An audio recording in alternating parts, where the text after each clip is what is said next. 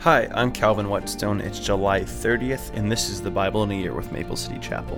The readings for today are 2 Chronicles chapter 26 through chapter 28, Romans 13, Psalms 23 1 through 6, and Proverbs chapter 20 verse 11. 2 Chronicles chapter 26.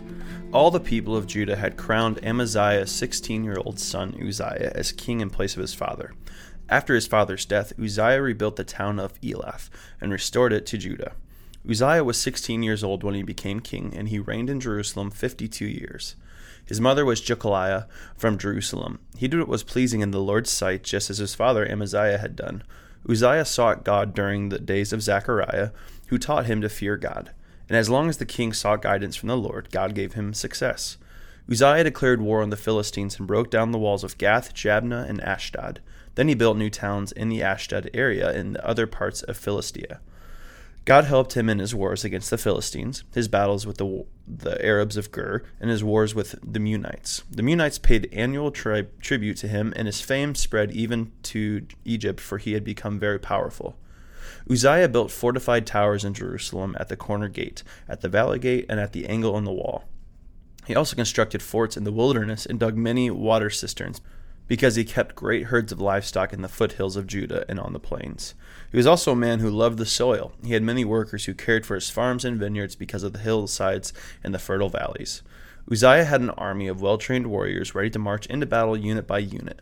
This army had been mustered and organized by Jeiel, the secretary of the army, and his assistant Maaseiah. They were under the direction of Hananiah, one of the king's officials. These regiments of mighty warriors were commanded by 2,600 clan leaders. The army consisted of 307,500 men, all elite troops. They were prepared to assist the king against any enemy. Uzziah provided the entire army with shields, spears, helmets, coats of mail, bows, and sling stones. And he built structures on the walls of Jerusalem designed by experts to protect those who shot arrows and hurled large stones from the towers and the corners of the wall. His fame spread far and wide, for the Lord gave him marvelous help, and he became very powerful. But when he had become powerful, he also became proud, which led to his downfall. He sinned against the Lord his God by entering the sanctuary of the Lord's temple and personally burning incense on the incense altar. Azariah the high priest went in after him with eighty other priests of the Lord, all brave men. They confronted King Uzziah and said, It is not for you, Uzziah, to burn incense to the Lord. That is the work of the priests alone, the descendants of Aaron who are set apart for this work. Get out of the sanctuary, for you have sinned. The Lord God will not honor you for this. Uzziah, who was holding an incense burner, became furious. But as he was standing there raging at the priests before the incense altar in the Lord's temple, leprosy suddenly broke out on his forehead. When Azariah the high priest and all the other priests saw the leprosy, they rushed him out, and the king himself was eager to get out because the Lord had struck him. So King Uzziah had leprosy until the day he died. He lived in isolation in separate house, for he was excluded from the temple of the Lord. His son Jotham was put in charge of the royal palace, and he governed the people of the land. The rest of the events of Uzziah's reign from beginning to end are recorded by the prophet Isaiah son of Amoz. When Uzziah died, he was buried with his ancestors. His grave was in a nearby burial field belonging to the kings, for the people said he had leprosy, and his son Jotham became the next king. Second Chronicles 27.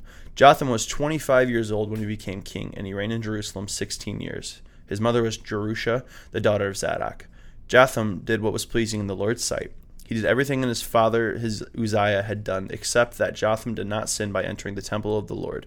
But the people continued in their corrupt ways. Jotham rebuilt the upper gate of the temple of the Lord. He also did extensive rebuilding on the wall at the hill of Ophel. He built towns in the hill country of Judah and constructed fortresses and towers in the wooded areas. Jotham went to war against the Ammonites and conquered them. Over the next three years, he received from them an annual tribute of 7,500 pounds of silver, 50,000 bushels of wheat, and 50,000 bushels of barley. King Jotham became powerful because he was careful to live in obedience to the Lord his God. The rest of the events of Jotham's reign, including all his words and other activity, are recorded in the book of the kings of Israel and Judah. He was 25 years old when he became king, and he reigned in Jerusalem 16 years. When Jotham died, he was buried in the city of David, and his son Ahaz became the next king. Second Chronicles chapter 28.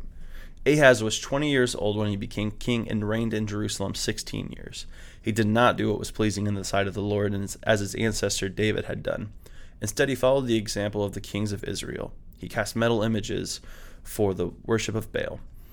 He offered sacrifices in the valley of Ben Hinnom, even sacrificing his own sons in the fire. In this way, he followed the detestable practices of the pagan nations the Lord had driven from the land ahead of the Israelites.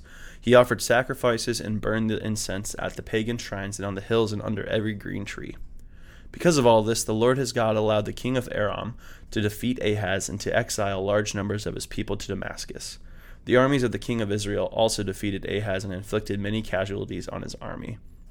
In a single day, Pekah, son of Remaliah, Israel's king, killed 120,000 of Judah's troops, all of them experienced warriors because they had abandoned the Lord, the God of their ancestors. Then Zikri, a warrior from Ephraim, killed Maaseiah, the king's son, Azrikam, the king's palace commander, and Elkanah, the king's second in command. The armies of Israel captured 200,000 women and children from Judah and seized tremendous amounts of plunder, which they took back to Samaria. But a prophet of the Lord named Oded was there in Samaria when the army of Israel returned home. He went out to meet them, and he said, The Lord, the God of your ancestors, was angry with Judah and let you defeat them. But you have gone too far, killing them without mercy, and all of heaven is disturbed. And now you are planning to make slaves of these people from Judah and Jerusalem. What about your own sins against the Lord your God? Listen to me and return these prisoners you have taken, for they are your own relatives. Watch out, because now the Lord's fierce anger has been turned against you. Then some of the leaders of Israel, Azariah son of Jehonan, Berechiah son of Meshillemoth, Jezekiah son of Shallum, and Amasa son of Haldalai, agreed with this and confronted the men returning from battle. You must not bring the prisoners here, they declared. We cannot afford to add to our sins and guilt. Our guilt is already great, and the Lord's fierce anger is already turned against Israel. So the warriors released the prisoners and handed over the plunder in the sight of the leaders and all the people. Then the four men just mentioned by name came forward and distributed clothes from the plunder to the prisoners who were naked. They provided clothing and sandals to wear, gave them enough food and drink, and dressed their wounds with olive oil.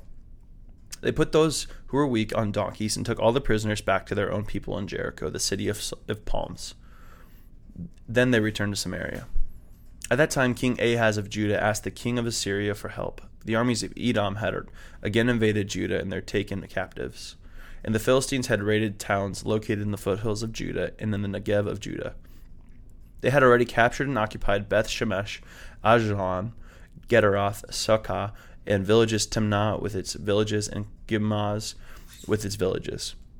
The Lord was humbling Judah because of King Ahaz of Judah, for he had encouraged his people to sin and had been utterly unfaithful to the Lord. So when King Til- Tiglath-Pileser of Assyria arrived, he attacked Ahaz instead of helping him. Ahaz took valuable items from the Lord's temple, the royal palace, and from the homes of his officials and gave them to the king of Assyria as tribute. But this did not help him. Even during this time of trouble, King Ahaz continued to reject the Lord. He offered sacrifices to the gods of Damascus who had defeated him, for he had said, Since these gods helped the kings of Aram, they will help me too if I sacrifice to them. But instead they led to his ruin and the ruin of all Judah. The king took the various articles from the temple of God and broke them into pieces. He shut the doors of the Lord's temple so that no one could worship there, and he set up altars to pagan gods in every corner of Jerusalem. He made pagan shrines in all the towns of Judah for offering sacrifices to other gods. In this way, he aroused the anger of the Lord, the God of his ancestors. The rest of the events of Ahaz's reign and everything he did from beginning to end are recorded in the book of the kings of Judah and Israel. When Ahaz died, he was buried in Jerusalem, but not in the royal cemetery of the kings of Judah. Then his son Hezekiah became the next king. Romans chapter 13. Everyone must submit to governing authorities, for all authority comes from God, and those in positions of authority have been placed there by God. So anyone who rebels against authority is rebelling against what God has instituted, and they will be punished. For the authorities do not strike fear in people who are doing right, but in those who are doing wrong. Would you like to live without fear of the authorities? Do what is right and they will honor you. The authorities are God's servants sent for your good. But if you are doing wrong, of course you should be afraid, for they have the power to punish you. They are God's servants sent for the very purpose of punishing those who do what is wrong. So you must submit to them, not only to avoid punishment, but also to keep a clear conscience. Pay your taxes too, for these same reasons. For government workers need to be paid. They are serving God in what they do. Give to everyone what you owe them. Pay your taxes and government fees to those who collect them, and give respect and honor to those who are in authority. Owe nothing to anyone except for your obligation to love one another. If you love your neighbor, you will fulfill the requirements of God's law. For the commandment says, You must not commit adultery, you must not murder, you must not steal, you must not covet. These and other such commandments are summed up in one commandment love your neighbor as yourself. Love does no wrong to others, so love fulfills the requirements of God's law. This is also the most urgent, for you know how late it is. Time is running out. Wake up, for our salvation is nearer now than when we first believed. The night is almost gone, the day of the salvation will soon be here. So remove your dark deeds like dirty clothes and put on the shining armor of right living. Because we belong to the day, we must live decent lives for all to see. Don't participate in the darkness of wild parties and drunkenness, or in sexual promiscuity, in immoral living, or in quarreling and jealousy. Instead, clothe yourself with the presence of the Lord Jesus Christ, and do not let yourself think about ways to indulge your evil desires. Psalms chapter 23, verses 1 through 6. The Lord is my shepherd, I have all that I need. He lets me rest in green meadows and leads me beside peaceful streams. He renews my strength, He guides me along right paths, bringing honor to His name. Even when I walk through the darkest valley, I will not be afraid, for you are close beside me. Your rod and your staff protect and comfort me. You prepare a feast for me in the presence of my enemies. You honor me by anointing my head with oil. My cup overflows with blessing. Surely goodness and unfailing love will pursue me all the days of my life, and I will live in the house of the Lord forever. Proverbs chapter 20, verse 11. Even children are known by the way they act, whether their conduct is pure and whether it is right.